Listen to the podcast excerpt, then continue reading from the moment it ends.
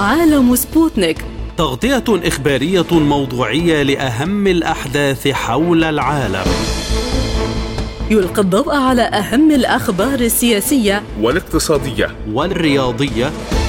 وجولة مع الأخبار الخفيفة من سبوتنيك break في عالم سبوتنيك. أهلا بكم مستمعينا الكرام في حلقة جديدة من عالم سبوتنيك. يسعد بصحبتكم في هذه الحلقة عبد الله حميد ونوران عطلة. والبداية مع أبرز العناوين.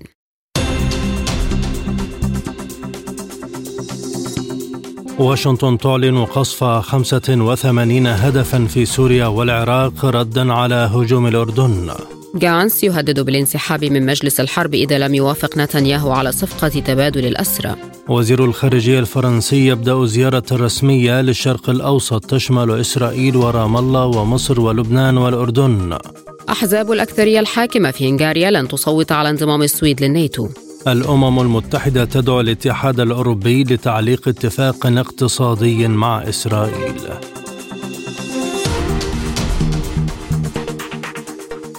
إلى التفاصيل. قال الرئيس الأمريكي جو بايدن إنه وجه بضرب أهداف في العراق وسوريا مرتبطة بالجماعات المسلحة التي يدعمها الحرس الثوري الإسلامي الإيراني ردا على دورهم المزعوم في الهجوم على القوات الأمريكية في الأردن.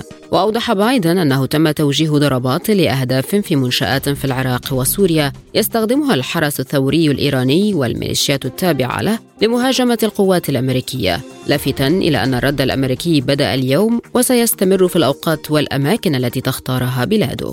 إلى ذلك قال رئيس لجنة الشؤون الخارجية في مجلس النواب الأمريكي الجمهوري مايك ماكول إن الضربات الأمريكية ضد أهداف في سوريا والعراق جاءت متأخرة مضيفا أنها سمحت لأعداء أمريكا بالاستعداد. ودعا ماكول إلى البدء في فرض عقوبات لقطع مصادر تمويل الإرهاب بحسب وصفه. للمزيد ينضم إلينا من بغداد العميد عياد الطوفان الخبير العسكري والاستراتيجي. أهلا بك سيدي الكريم. ما طبيعة الأهداف التي قصفها الجيش الأمريكي في سوريا والعراق؟ تحية طيبة لك سيدي وتحية لمستمعي قناتكم الكرام. العملية فقدت أهميتها منذ أن باحت منذ أن فقدت عنصر مهم جدا وهو عنصر المباغتة سبعة أيام مضت على مقتل الجنود الأمريكان. بلينكن فرح بانهم سيضربون عدة ضربات. لويد أوستن وزير الدفاع قال أنا والرئيس لن نتسامح. بعد أربعة أيام الرئيس قال وقعت الآن قرار الضربات جون كيربي صرح البارحة قال نحن أوصلنا الخبر إلى الحكومة العراقية باننا سنقصد هذه الضربة وهذا ما تم فعلا. اذا هي عملية متفق عليها عملية كالتي حدثت مع الحوثي في اليمن عندما تم إخبارهم ثم نقلوا كل معداتهم. الضربة كانت بطائرة لانسر بي 1 برحلة واحدة عندما جاءت من أمريكا ضربت سبع أماكن أربعة في سوريا وثلاثة في العراق. الأهداف التي ضربتها هي أصلا فارغة ما عدا أحد مخازن العتاد وأنا أتوقع هذا متفق عليه لأن التفجيرات التي حدثت آه لم تكن بالمستوى. هذا من ناحية. كل العملية استمرت 30 دقيقة فقط هي تصفيه حسابات بين أمريكا وإيران على الساحة السورية العراقية وباتفاق الطرفين لأن الغاطس من العلاقات بين إيران وروسيا بين إيران وأمريكا هو أكبر من أن تحدث هكذا عمليات. وبناء على ما تفضلتم به هل تتوقف هجمات الفصائل العراقية ضد القواعد الأمريكية في المنطقة؟ هم كعادتهم انزوا ذهبوا إلى الاختباء لكن أنا أتوقع لابد أمام جمهورهم وأمام العالم أن يقوموا بعدة ضربات أيضا. لكن للأسف جميع هذه الضربات هي لم تحقق أي هدف سوى هذه الضربة. وهنا أريد أقول على هذه العملية أنا أتوقع بالمستوى عسكري بأن الضربة لم تكن مقصود القوات الأمريكية كان المقصود بها القوات الأردنية. الموجودة عند الثور 22 هذه النقطة التي تم استهدافها كل الموجودين فيها 350 مقاتل. ليس يعني ليس من الأمريكان فقط. تعتبر هاي قاعدة الإدامة الأولية لوصول كل المواد اللوجستية من الأردن. ثم تنتقل إلى قاعدة التنف الرئيسية التي فيها طائرات مستودعات للوقود وأيضا مستودعات للأرزاق. إلى آخره هذه أكبر قاعدة لوجستية للأمريكان التي تمول 27 قاعدة أمريكية موجودة في سوريا. فلو كان الاستهداف لتم على هذه القاعدة وليس هذه قاعدة الإدامة الأولى في الحدود الأردنية. ولهذا هم آه الآن أصبح الطرفين أمريكا وإيران محرجين. آه أمريكا لديهم استحقاق آه انتخابي. موجود. أيضا هناك آه، الإيرانيين لا يريدون أن يفقدوا علاقتهم مع آه، الأمريكان. وكما قلت العلاقات الأمريكية الإيرانية علاقات وثيقة منذ الأزل. الظاهر منها الذي يطفو على السطح هو شيء بسيط والغاطس منها شيء كبير جدا تاريخيا. بايدن قال إن القصف سيستمر في الأوقات والأماكن التي يتم اختيارها. ما المدى الزمني إذن المتوقع ونطاق هذه الهجمات؟ لأشهر طويلة قد تتم عملية أو عمليتين أتوقعها. كل ما جرى هو الامتصاص نقمة. الشارع الأمريكي والشعب الأمريكي والحكومة الأمريكية الناقمة لأن الذي جرى هو أضرار بالأمن القومي الأمريكي وهذا لا يختلف عليه أي رئيس أمريكي سكن البيت الأبيض سواء كان جمهوريا أو ديمقراطيا وحتى الشعب والحكومة التي شعرت بإهانة لهيبة أمريكا وفي نفس الوقت هي إهانة لما يسمى بالجيش الكوني هو الجيش العالمي الأمريكي. اذا لا بد من امتصاص هذه الزحمه، كل العملية استمرت 30 دقيقة. الطائرات التي نفذت الواجب هي طائرات B B 1 Lancer هذه طائرة مقاتلة برحلة واحدة من أمريكا إلى المنطقة نفذت ثم عادت. هذه الطائرة طولها 44 متر ونصف تقريبا ارتفاعها 10 امتار ونصف سرعتها 1484 كيلومتر بالساعة. طائرة تحمل من القنابل من القنابل والصواريخ والاعتداء أكثر ما تحمله كل الطائرات الموجودة بالقوات الجوية الأمريكية. العملية أخذت أكثر من مداها والتنويه لها لكن طلعت باتفاق الجميع والدليل على ذلك إنها ضربت أماكن فارغة والخسائر بالميليشيات لم تكن قوية دفع ثمنها أيضا العراقيين الأبرياء كما حدث في مدينة القائمة المتاخمة على الحدود مع مع سوريا. في جانب آخر أو بمفهوم آخر إلى أي مدى يمكن أن يتسبب القصف الأمريكي في جر العراق والمنطقة لصراع مدمر؟ يا سيدي العزيز العراق قبل حتى 7 أكتوبر هو بوسط العاصفة. القصف المتبادل ما بين الجيش الأمريكي وأيضا والميليشيات هو متواصل لن ينقطع منذ حقبة الكاظمي رئيس الحكومة السابق ولحد الآن. العذر هذا دائما. بايدن يقول لا نريد أن نوسع دائرة الصراع، دائرة الصراع هي في هذه المدن الثلاث في هذه الدول الثلاث اليمن هناك صراع قوي جدا بينهم وبين وإن كان شكلي متفق عليه والغريب عجيب أن ترامب وضعهم على قائمة الإرهاب بايدن عندما جاء رفعهم. كل الضربات التي جرت واستهدفت الحوثي هي متفق عليها. هناك قصف متبادل ما بين إسرائيل وحزب الله في الضاحية الجنوبية آه، من بيروت على الحدود الشمالية مع آه، أيضا آه، إسرائيل. سوريا الضربات للجيش الإسرائيلي متكررة على المطارات وعلى المؤسسات والمنشآت وقد ذهب ضحيتها كثيرا من قادة الحرس الثوري وقادة حزب الله أو حتى من قادة الميليشيات سواء العراقيين أو السوريين. والعراق كذلك. إذا كيف لا نسمي هذا تصعيد؟ أو توسيع للعمليات. هل يتوقع بايدن أن ممكن أن يتدخل الخليج العربي هذا أمر بعيد جدا. أيضا آه، بايدن لم يتعرض إلى إيران التي دائما تحيد نفسها في هكذا حالات وتدفع الغير ليدفع التكاليف نيابة عنها وبذلك يكون تصفية الحسابات الإيرانية الأمريكية المعلنة سواء في سوريا أو العراق هي مجرد عمليات يدفع ثمنها الغير ولا تؤثر على العلاقة الثنائية الكبيرة التي تجمع البلدين أفادت صحيفة هآرتس الإسرائيلية بأن الوزير في مجلس الحرب بيني جانتس سيترك حكومة الطوارئ فورا في حال أعلن بنيامين نتنياهو حكما عسكريا في قطاع غزة. كما نقلت الصحيفة العبرية عن مسؤول في حزب جانتس قوله إن الأخير سيغادر حكومة الطوارئ إذا شعر أن نتنياهو يعمل على عرقلة صفقة لتبادل الأسرى لأسباب سياسية.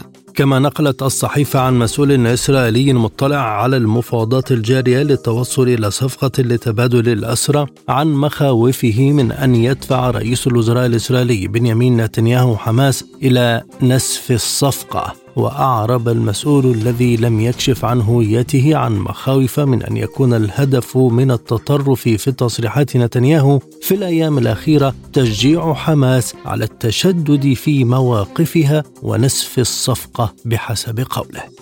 للمزيد من المتابعة ينضم إلينا من رام الله دكتور فضل طهبوب الخبير بالشؤون الإسرائيلية بعد التحية دكتور ما دلالة تهديدات غانس بالانسحاب من مجلس الحرب؟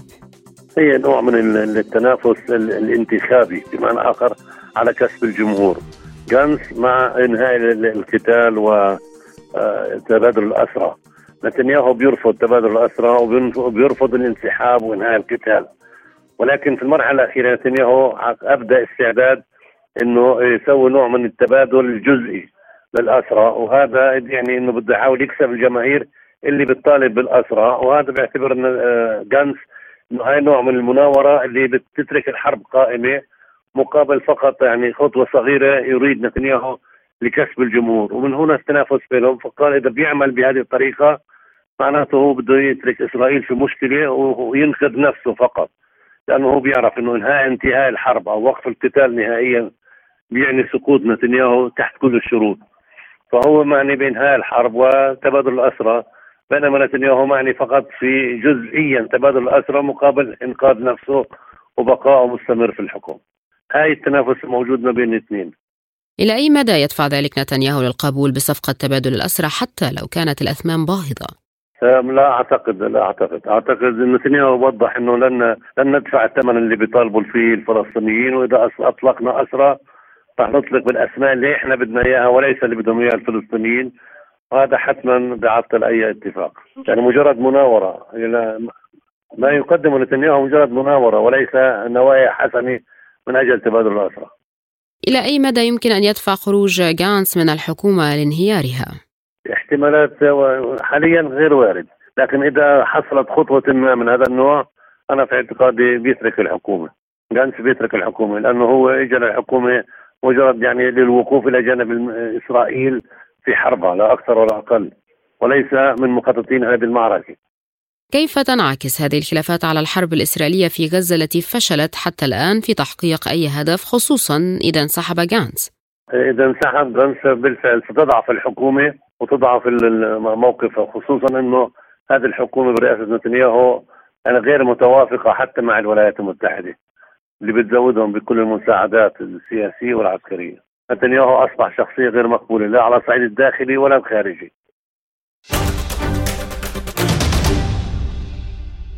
أعلنت وزارة الخارجية الفرنسية أن الوزير ستيفان سيجورنيه سيبدأ يوم السبت جولة في منطقة الشرق الأوسط تشمل أربع دول عربية لبحث المرحلة التي ستلي انتهاء الحرب الإسرائيلية في قطاع غزة.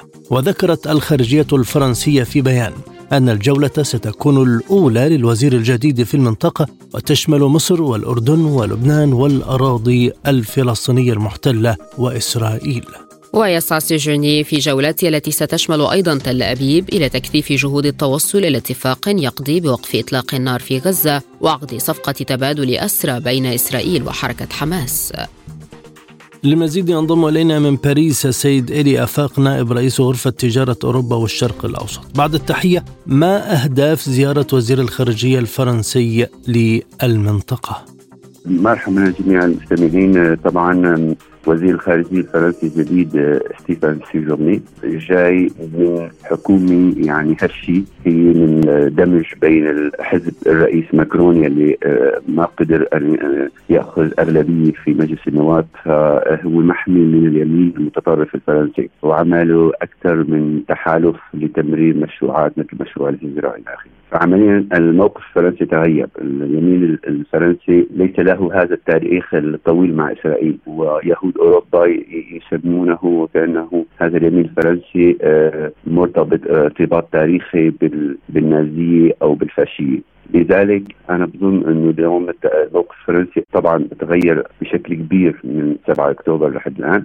فلذلك هو راجع يعني أقوى من من من ما سبق بسبب أنه الحرب طولت.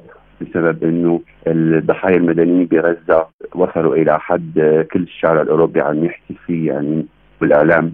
ف يعني خطة آه، رئيس ماكرون للسلام بالنسبة لأوروبا وللمقاييس الأوروبية هي مدعومة من قبل الشعب الأوروبي يعني. ولكن المشكلة أنه ليس لها الثقل الحقيقي في الشرق الأوسط فرنسا آه، مثل قبل. هي السياسة آه، الفرنسية مرتبطة بالسياسة الخارجية منذ أحداث 11 سبتمبر. ما أهمية تزامن هذه الجولة مع جولة وزير الخارجية الأمريكي كذلك للمنطقة؟ فرنسا تحاول ان تخلق آه، توازن استراتيجي بالمنطقة. ولكن آه، من خلال التفاوضات غير المباشره ومن خلال الكلام اللي ما بينحكى على الإعلام كلام المخابرات وكلام آه، كمان مثل ما تفضلت المصالح الاستراتيجية والاقتصادية. فرنسا ما يهمها أكثر بالأمر هو أمن لبنان لعدة يعني لعدة عوامل. أولا الارتباط التاريخي بلبنان.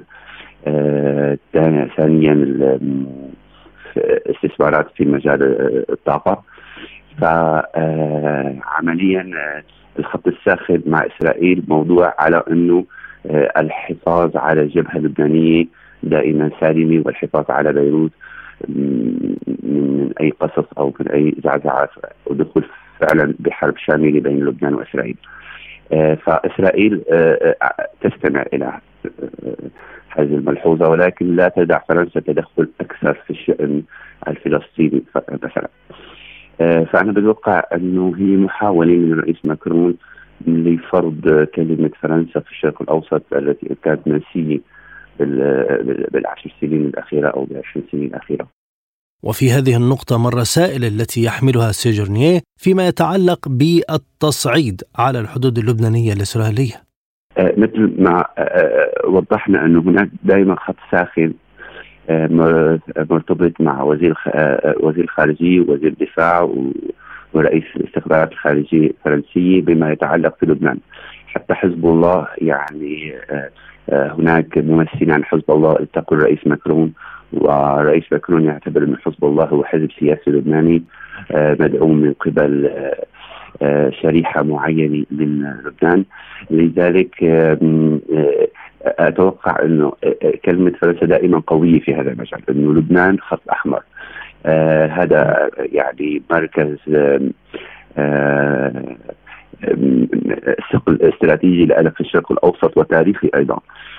فإسرائيل تستمع جيدا هذه المناوشات بتصير على الجبهة اللبنانية آه، آه، أحيانا آه، يعني يحاول حزب الله أو إسرائيل استخدامها لأجل التصعيد ولكن القرار الدولي بقيادة فرنسا يقول إنه ما في تصعيد على الجبهة اللبنانية. فهذا مثل ما حكينا من كرم نقول إنه كلمة فرنسا ما زالت مسموعة في المجال اللبناني. لكن هل إسرائيل قادرة يعني تستمع فعلا لفرنسا فيما يخص آه، الدولة الفلسطينية فيما يخص غزة فيما يخص الرهائن فيما يخص آه، المساعدات الإنسانية لا أظن إلى أي مدى يمكن أن ينجح سجرنيه في حشد دعم إقليمي لخطة الاتحاد الأوروبي لوقف الحرب في غزة؟ أظن أنه إقليميا إذا فقط من شيء إسرائيل الموضوع يعني كلمة فرنسا كلمة عاقلة يعني مقبولة من قبل اللبنانيين الأردنيين الفلسطينيين المصريين آه، لها آه، فرنسا لها علاقة جيدة بمصر. منذ آه، دخول السيسي في الحكم كان في صفقات بيع أسلحة رافال كان في صفقات بيع سفينتين من المفروض كانت ينباعوا إلى روسيا وتوقفت باللحظات الأخيرة وانباعوا إلى مصر. يعني عمليا فرنسا تعتبر مصر كمان صديقة وبلد مقرب ومحبب للاتحاد الأوروبي. لكن المشكلة مثل ما حكينا أن إسرائيل إذا كان لها هدف يعني وجودي وخطر وجودي ممكن تضرب أي هدف لو حتى كان بباريس. يعني نعملوا عمليات استخباراتية حتى بباريس في السنوات الثمانينات التسعينات وحتى آه، آه، عملية قتل مبحوث في دبي كان مركز عمليات بباريس واستخدموا جوازات سفر فرنسيه مزورة. فعمليا هذه يعني الهنجعه الإسرائيلية دائما تضغط تحط حتى الأوروبيين بمواقف حرجه لأنه الأوروبيين عندهم مقاييس لحقوق الإنسان أكبر من المقاييس الأمريكية وهم قريبين من الشرق الأوسط وفي جالية ضخمة عربية ومسلمة آه، بتحاول دائما توصل الصوت.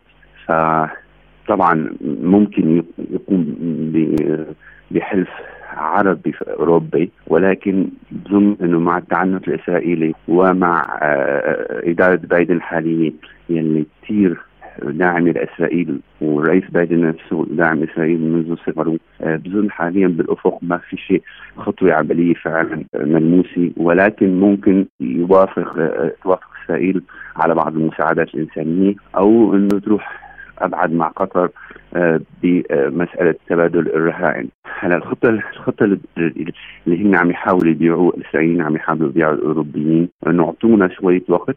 نحن بنسيطر أكثر وبنجيب الضفة الغربية مضيف إدارة الحكم الذاتي يعني من أجل السيطرة الداخلية على غزة. ونحن بنكون في لنا وجود أمني آه، مثل وجود الامن الأمريكي في العراق أو أو السوري في لبنان سابقا إلى آخره. طبعا آه، هذا آه، كلام سياسي. نحن بنعرف إنه الأرض صعب التطبيق ولا بل مستحيل. إسرائيل ما بدها أي وجود فلسطيني لا بغزه ولا حتى لاحقا برام الله. وهذا الشيء في ضمائر الفلسطينيين بيعرفوه يعني آه، واضح مع علمه مع نتنياهو المتعند يلي ما بده أي كيان فلسطيني مجاور له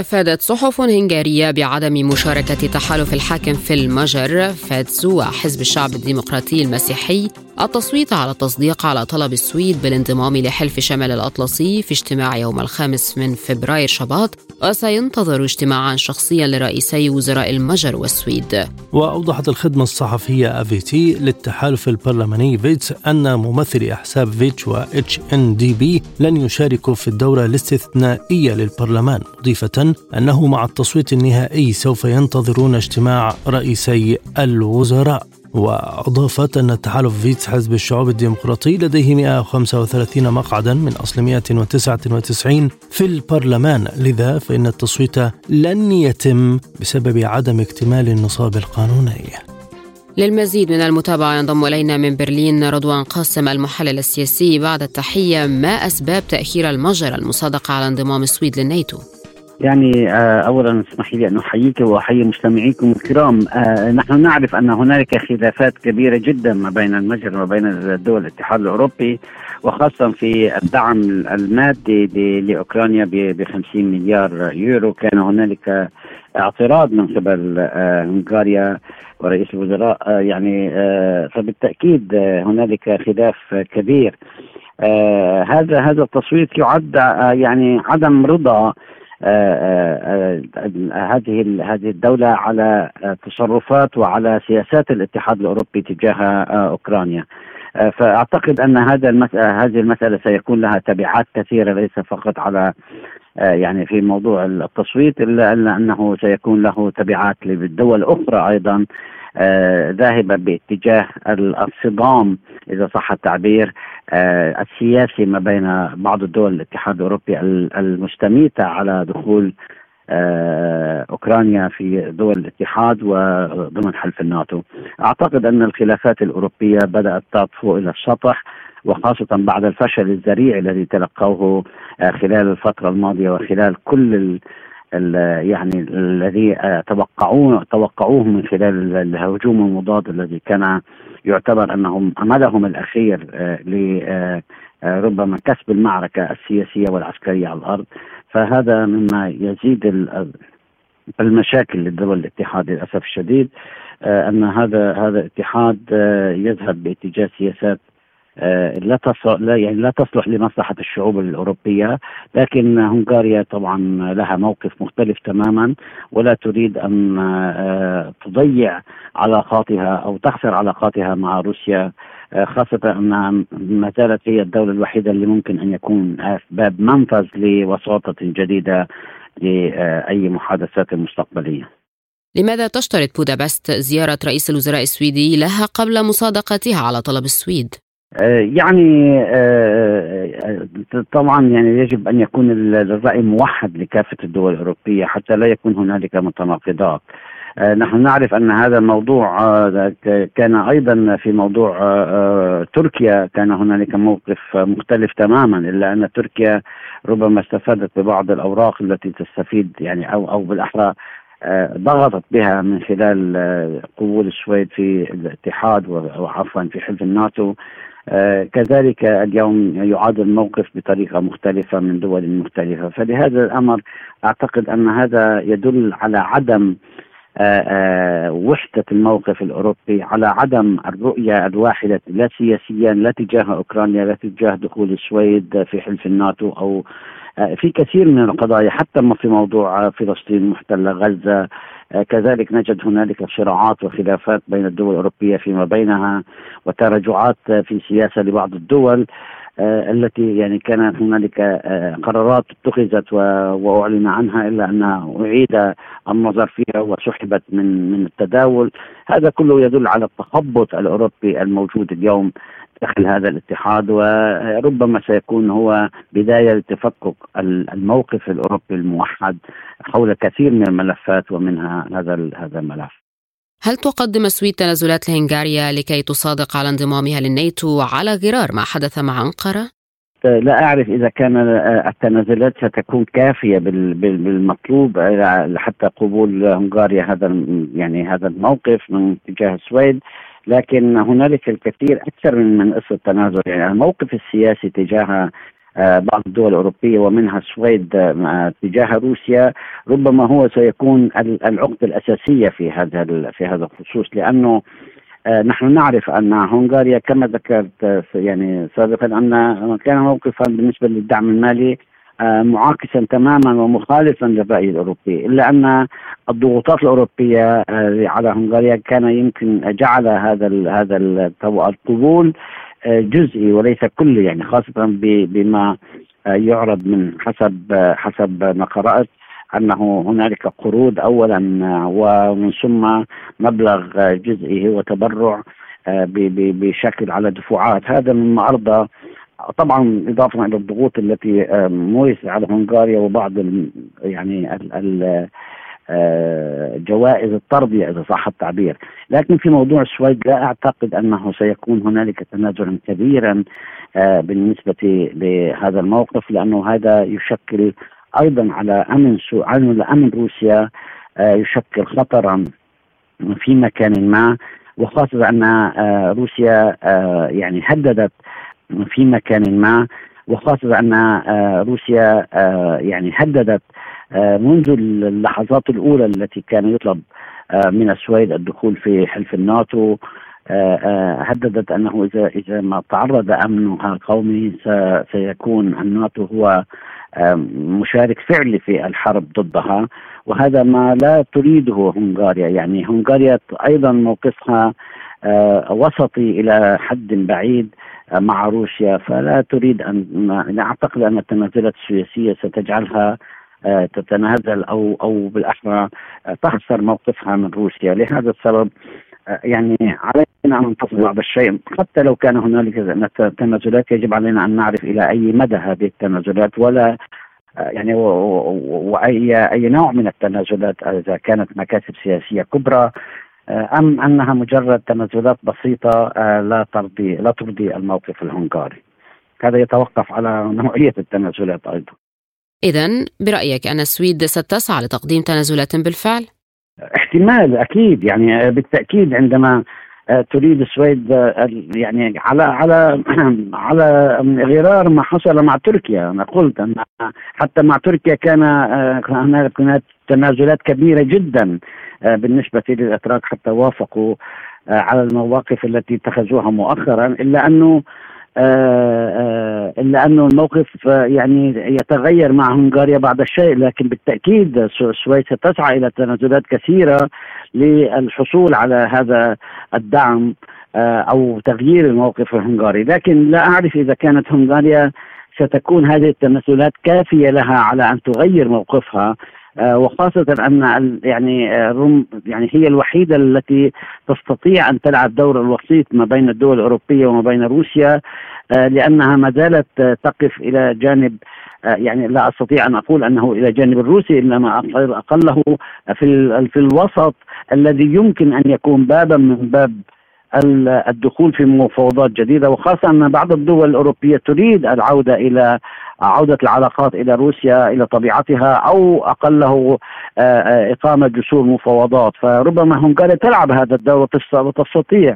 لكن لا أعرف إذا كان التنازل السويدي سيجعل آه، يعني من من القبول الهنغاري أن يحسن موقفا تجاه روسيا. هذا الأمر يتوقف على نوعية هذه التنازلات وأيضا يعني يتوقف على قبول هنغاريا هذه التنازلات. أنا حقيقة أشك في أن هنغاريا تقبل وخاصة أنه ضغط عليها بالنسبة للدعم المادي فلا أعتقد أنها ستقبل بتنازلات بسهولة تجاه موضوع السويد.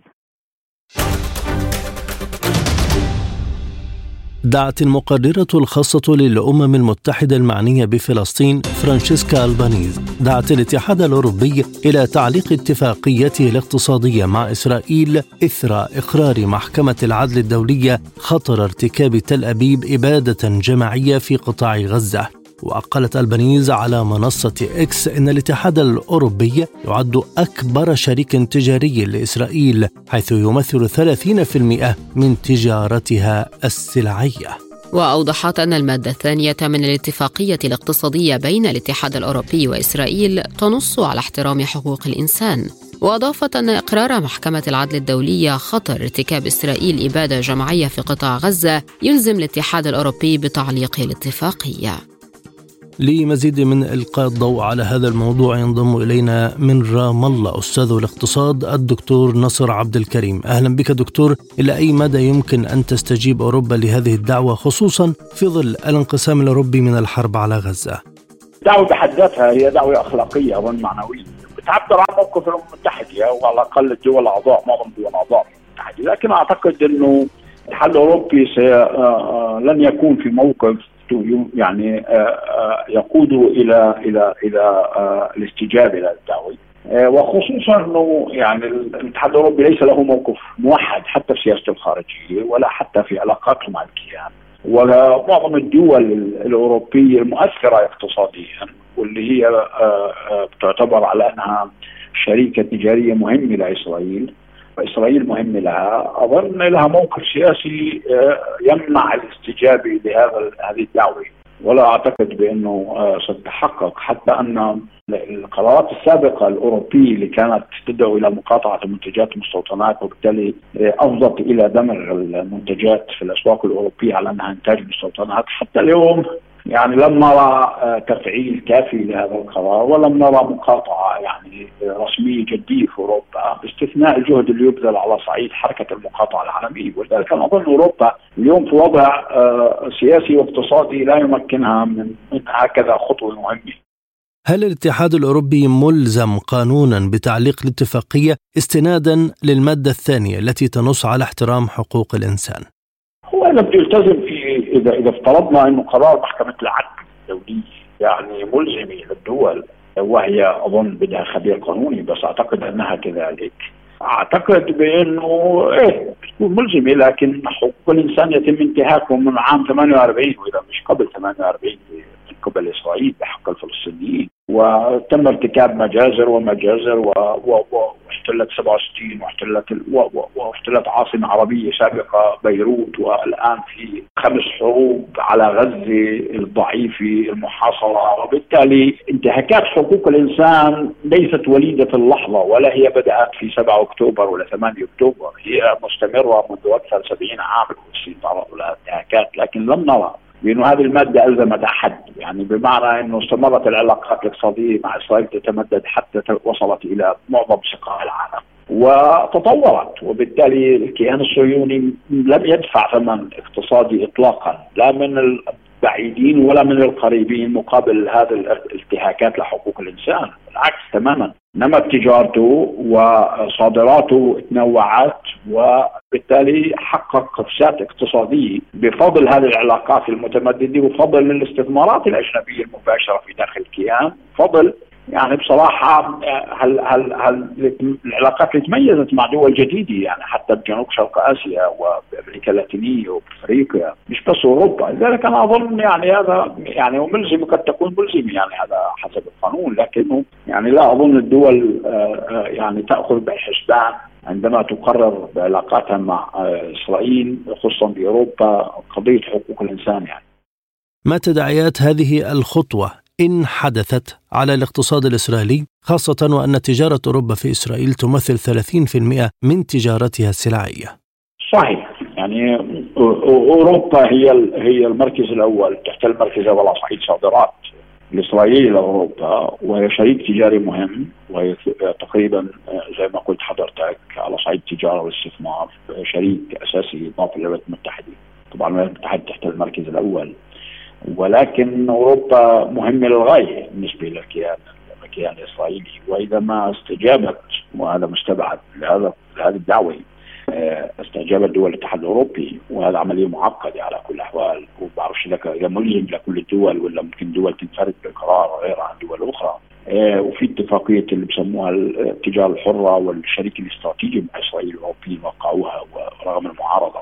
اذا تم الاستجابة فاسرائيل ستفقد جزء مهم من سوقها. يعني الصادرات الإسرائيلية بتتحدث عن حوالي 120 مليار دولار. معظمها يذهب إلى أوروبا. جزء مهم من هاي اوروبا وكذلك تستورد من أوروبا. وفي استثمارات مشتركة بينهم كبيرة. هذا بيعني بأنه يعني بدها توجد بديل آه، ويؤثر على النمو. لأن الذي يقود النمو الاقتصادي الإسرائيلي تاريخيا من 20 سنة إلى 30 سنة بعد وصلوا لليوم هو الصادرات. بسموه growth driven by exports يعني وبالتالي هو معظمه من من الصادرات إذا بدأت تتراجع الصادرات وبيأثر والخوف عند الإسرائيليين من الناحيه الاستراتيجية إنه هذه الخطوة تنتقل لدول أخرى تقيم معها علاقات قوية متنامية إسرائيل اقتصاديا بالنسبة لهم استراتيجيا هذا اللي بخوف بقلق لو حدث ذلك لأنه هي الشرارة الأولى ولكن أنا أظن مش راح يحدث يعني. ما الذي خسرته إسرائيل اقتصاديا برأيك منذ بداية الحرب على غزة؟ يعني التقديرات تقول بأنه آه، حتى الآن خسر 30 مليار دولار كلفت كلفها الحرب على غزة. آه، حتى الآن وهناك 30 مليار دولار آه، تم تخصيص لهما في الموازنه عام 2024 وبالتالي هي كلفة الحرب الإجمالية المقدرة يعني إذا ما انتهت مع نهايه هذا العام أو قبله أو نصه هي حوالي 60 مليار دولار حسب التقديرات. تختلف من جهة لجهه لكن هذه التقديرات بين 50 و 60 مليار دولار. وهذا بيعني 10% من الناتج المحلي الإسرائيلي. وعانى آه، خسران آه، وفقدان وظائف عمل كثيرة للاقتصاد الإسرائيلي. عانى بانه الرعاية الصحيه والاجتماعيه آه، ومخصصات تعليم وتراجعت وعنى بأنه في مديونيه على الكيان الإسرائيلي زادت من 58% من الناتج المحلي قبل العدوان إلى اليوم نحكي عن حوالي 64 إلى 65% لأنه تم اقتراض لتمويل العدوان، تم الاقتراض في عام 23 بحوالي 15 مليار دولار. والآن مخطط إنه في عجز في موازنة الكيان الإسرائيلي في عام 2024 يصل إلى آه، حوالي كمان 6% آه، من الناتج المحلي. يعني بتحكي عن 30 35 مليار دولار. سيتم تمويل جزء منه من مهم الاقتراض. ولذلك أنا أظن آه، هذه مديونية يعني ستضطر إسرائيل إنه يعني تلتزم في دفع هذا الأقساط. وبالتالي من خلال اما الضرائب أو المساعدات وهذا يعني كمان بإنه التصنيف الائتماني للكيان الإسرائيلي على المحك الآن وكثير من الشركات التصنيف قد تراجع المركز الحالي للتصنيف الائتماني الاسرائيلي وتخفضه. هذا بيرفع كلفه الاقتراض لذلك أنا أظن إسرائيل اقتصاديا دفعت ثمن كبير أمام هذا العدوان لكن لا شك بأنه ليس أكبر من من الخسائر البشرية الغالية اللي دفعوها لنا في غزة ولا الخسائر الاقتصادية للفلسطينيين اللي بيملكوا خيارات وإمكانيات ومقدرات أقل بكثير من الكيان.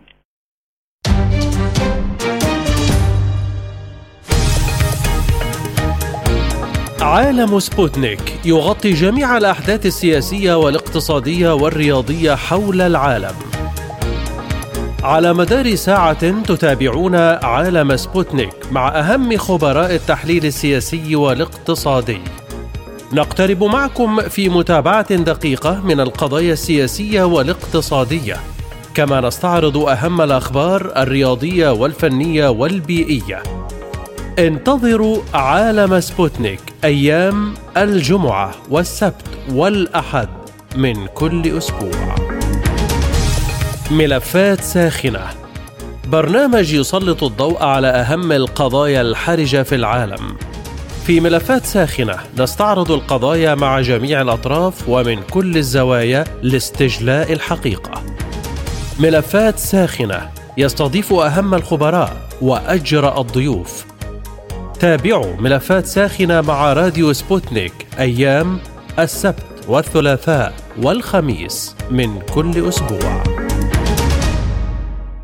الآن مستمعينا إليكم جولة إخبارية حول العالم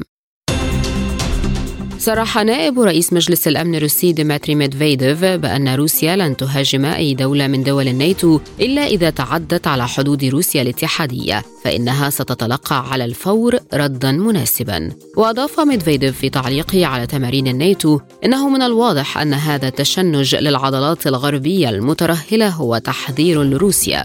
مؤكدا أنه إذا قرر الحلف نفسه إجراء تمارين من هذا المستوى فهذا يعني أنهم يخافون حقا من شيء ما. وأوضح ميدفيديف إذا زودت أي دولة في حلف شمال الأطلسي مطاراتها أو ألحقت بقواتها النازيين الجدد فسوف تصبح هدفا مشروعا. قال الرئيس الروسي فلاديمير بوتين أن أسياد النازيين الجدد الذين استولوا على السلطة في أوكرانيا نتيجة انقلاب يدفعونهم إلى مواصلة الصراع في روسيا.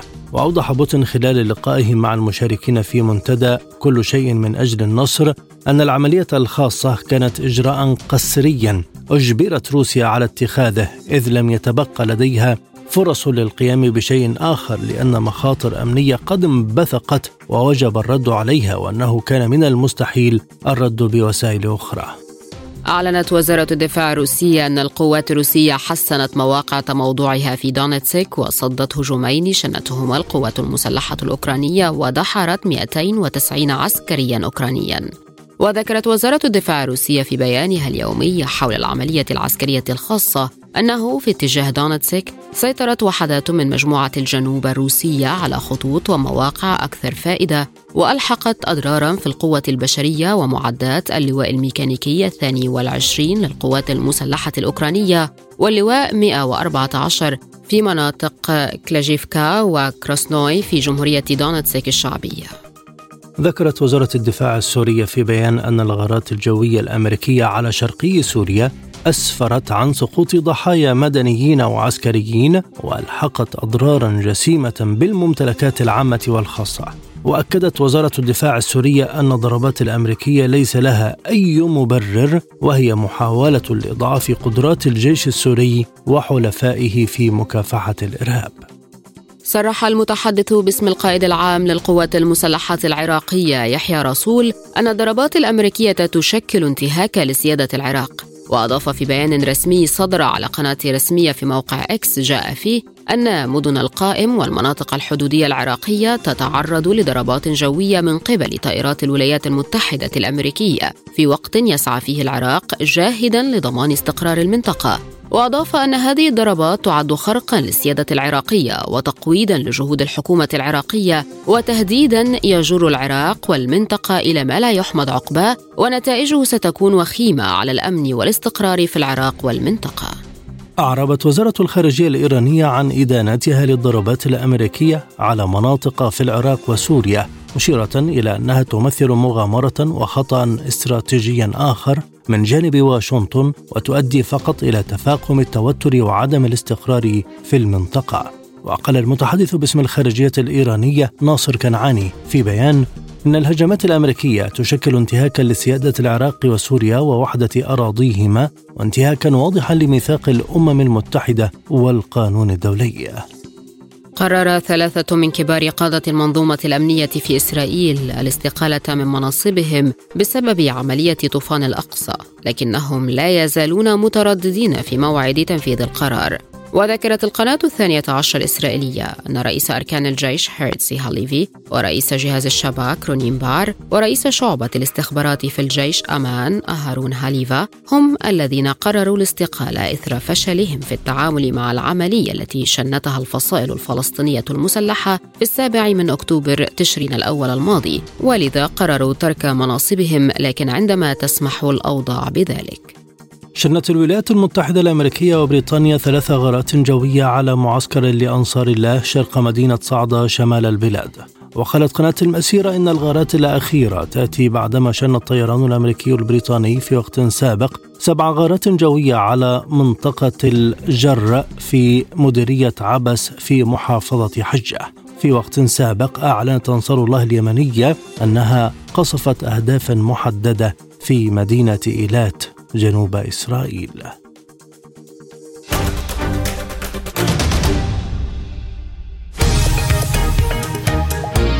عالم سبوتنيك يغطي جميع الأحداث السياسية والاقتصادية والرياضية حول العالم. على مدار الساعة تتابعون عالم سبوتنيك مع أهم خبراء التحليل السياسي والاقتصادي. نقترب معكم في متابعة دقيقة من القضايا السياسية والاقتصادية. كما نستعرض أهم الأخبار الرياضية والفنية والبيئية. انتظروا عالم سبوتنيك أيام الجمعة والسبت والأحد من كل أسبوع. مساحة حرة. برنامج يسلط الضوء على أهم القضايا الاجتماعية والاقتصادية حول العالم. في مساحة حرة تنوع في الآراء وثراء في النقاش. مساحة حرة يأتيكم عبر راديو سبوتنيك الاثنين والخميس من كل أسبوع. مستمعينا الكرام مستمرون معكم في هذه الحلقة وهذه تذكرة بأهم العناوين.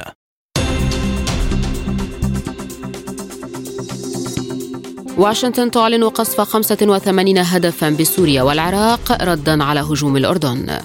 غانتس يهدد بالانسحاب من مجلس الحرب إذا لم يوافق نتنياهو على صفقة تبادل الأسرى. وزير الخارجية الفرنسي يبدأ زيارة رسمية للشرق الأوسط تشمل إسرائيل ورام الله ومصر ولبنان والأردن. أحزاب الأكثرية الحاكمة في هنغاريا لن تصوت على انضمام السويد للناتو. الأمم المتحدة تدعو الاتحاد الأوروبي لتعليق اتفاق اقتصادي مع إسرائيل.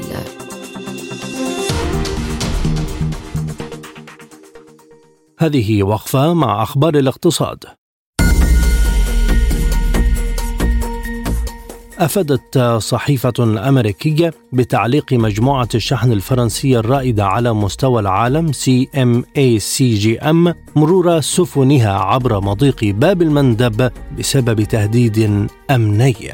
ونقلت الصحيفة عن مصادر لم تسمها أن هذا القرار جاء بعد هجمات على عدة سفن هذا الأسبوع بالقرب من البحر الأحمر بما في ذلك قافلة من السفن التي تديرها هيئة السوق المالية. إلى ذلك أشارت وكالة رويترز إلى أن المجموعة الفرنسية أعلنت نيتها عدم المخاطرة أبدا بإرسال سفنها عبر المضيق بعد التهديدات التي شهدتها.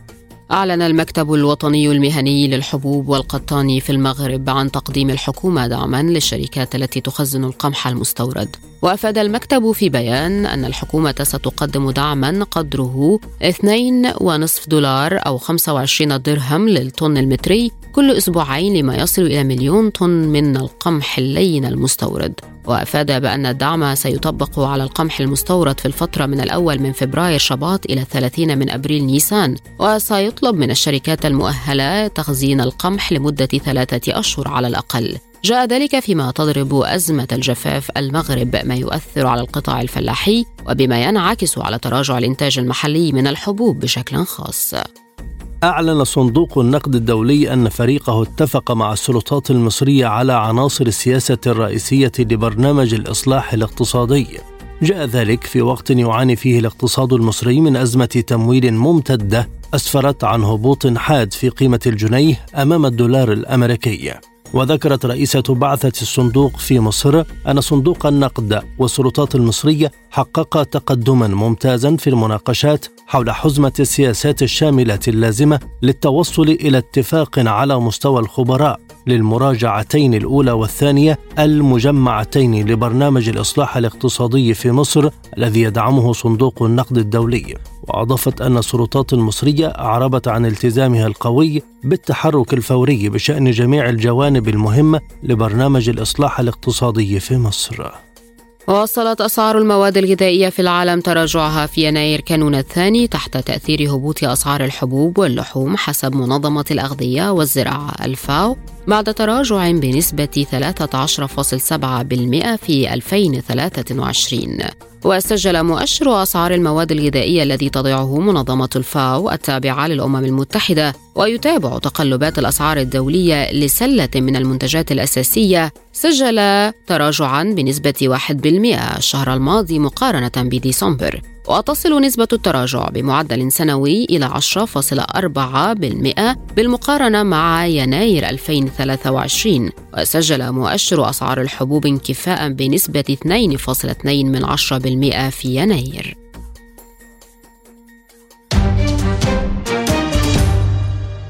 الآن مع أخبار الرياضة.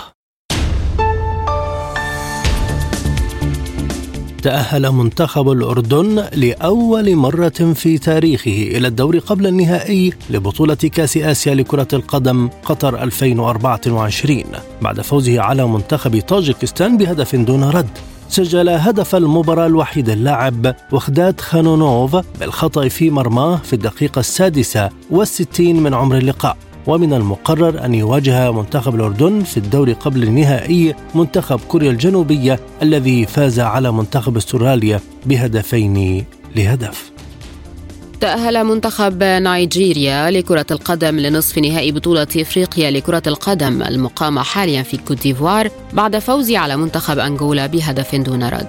سجل هدف المباراة الوحيد اللاعب إديمولا لوكمان في الدقيقة الحادية والأربعين من عمر اللقاء ومن المقرر أن يلتقي منتخب نيجيريا في الدور المقبل منتخب الكونغو الديمقراطي الذي فاز على غينيا 3-1 أعلن نادي الزمالك المصري تعاقده مع البرتغالي جوزيه غوميز لتولي مهمة تدريب الفريق الأول لكرة القدم. وأضاف في بيان أن جوزيه غوميز وقع على عقد لتولي تدريب الفريق الأبيض لمدة موسم ونصف ولم يحدد البيان التفاصيل المالية. جاء تعيين جوميز خلفا للمدرب المصري معتمد جمال الذي تولى المهمة بشكل مؤقت خلفا للكولومبي خوان كارلوس أوسوريو اعتمد البرلمان اللاتفي تعديلات في قانون الرياضة تحظر على المنتخبات الوطنية مواجهة فرق روسيا وبيلاروسيا حتى لو كانت مشاركتها تحت علم محايد. ويحظر القانون أيضا تنظيم بطولات في الرياضات الجماعية للفئات العمرية للشباب والناشئين والكبار في لاتفيا والتي يمكن للفرق الروسية والبيلاروسية التنافس فيها سواء تحت أعلام بلدانها أو في وضع محايد. وتم اعتماد التعديلات بهدف التأكيد على تضامن لاتفيا مع أوكرانيا وتجنب الهزائم الفنية أمام المنتخبات والفرق الروسية والبيلاروسية.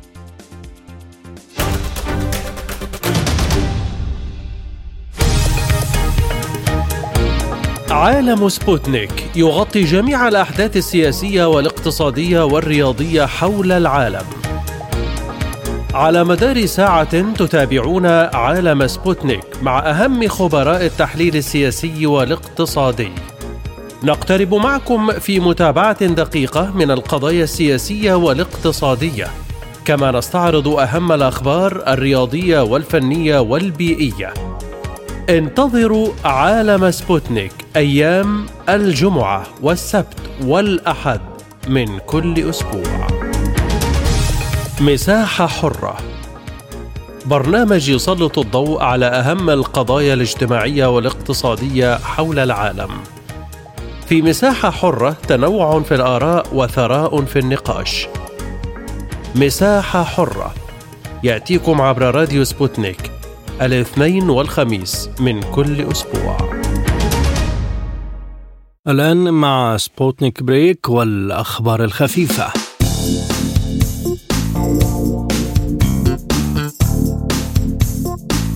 أفادت الخدمة الصحفية لجامعة سمارا الروسية أن العلماء في الجامعة طوروا خلية عصبية عالية السرعة قادرة على تحليل البيانات الطيفية من الطائرات المسيرة أو الأقمار الصناعية الفضائية. وجاء في بيان صادر عن الجامعة أن العلماء في الجامعة قاموا بتطوير واختبار شبكة عصبية عالية السرعة قادرة على تحليل الفيديو الوارد في الوقت الفعلي والتعرف على الأجسام والصور المحددة والعثور عليها على الفور تقريبا في هذا الفيديو. وأضافت أنهم قاموا كذلك بتحليل الصور من كاميرا فيديو عادية ويمكن للشبكة أيضا تحليل البيانات التي تم الحصول عليها باستخدام أجهزة قياس الطيف الفائق وهي أجهزة ترى الواقع في شاشة طيفية متعددة القنوات وتسمح لها باكتشاف الأشياء غير المرئية لوسائل المراقبة التقليدية. وتم إنشاء الشبكة العصبية الضوئية على أساس نظام الحوسبة الضوئية التناظرية الذي يتمتع بعدد من المزايا مثل الحصانة الكاملة ضد التشويش الكهرومغناطيسي وانخفاض استهلاك الطاقة وإمكانية معالجة البيانات الموازية.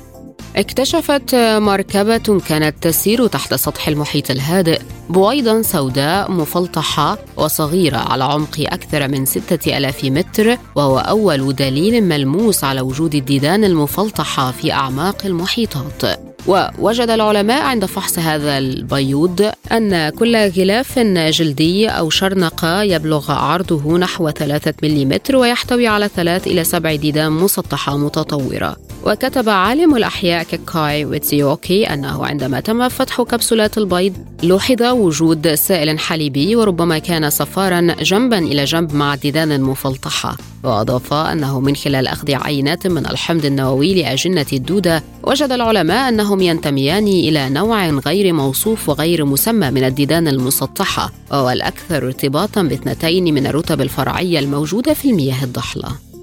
أكد برنامج الأغذية العالمي التابع للأمم المتحدة تلقيه تقارير عن أشخاص يموتون جوعا في السودان بسبب الكارثة الإنسانية الناجمة عن أزمة الصراع الدائر بين الجيش وقوات الدعم السريع.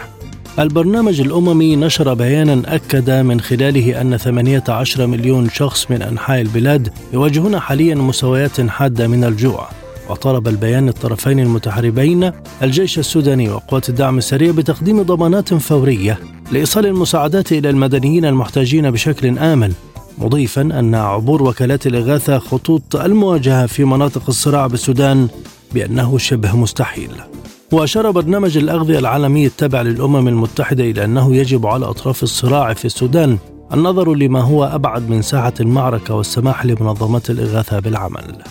التقطت شركة أمريكية صورة سونار موجات فوق صوتية من قاع المحيط الهادئ تظهر فيها أو تظهر فيها بقايا يتوقع أنها لحطام طائرة رائدة الطيران الأمريكية الشهيرة إيميليا إيرهارت التي فقدت طائرتها عام 1937 ونشرت شركة Deep Sea Vision الأمريكية الصورة التي التقطت بعد عمليات بحث مكثفة في غرب جزيرة هاولاند التي تحوي كميات كبيرة من الشعاب المرجانية غير مأهولة وسط المحيط الهادئ في منطقة تقع بين أستراليا وهاواي. مؤكدة أنها تحتفظ بسرية الموقع الدقيق لهذا الاكتشاف في الوقت الحالي.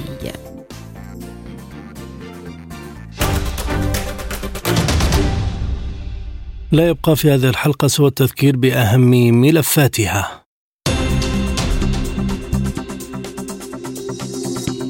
واشنطن تعلن قصف 85 هدفا في سوريا والعراق ردا على هجوم الأردن. جانتس يهدد بالانسحاب من مجلس الحرب إذا لم يوافق نتنياهو على صفقة تبادل الأسرى. وزير الخارجية الفرنسي يبدأ زيارة رسمية للشرق الأوسط تشمل إسرائيل ورام الله ومصر ولبنان والأردن. أحزاب الأكثرية الحاكمة في هنغاريا لن تصوت على انضمام السويد للناتو. الأمم المتحدة تدعو الاتحاد الأوروبي لتعليق اتفاق اقتصادي مع إسرائيل. رياضيا منتخب الأردن يتأهل لنصف نهائي كأس أمم آسيا لأول مرة في تاريخه. للمزيد زوروا موقعنا سبوتنيك دوت اي اي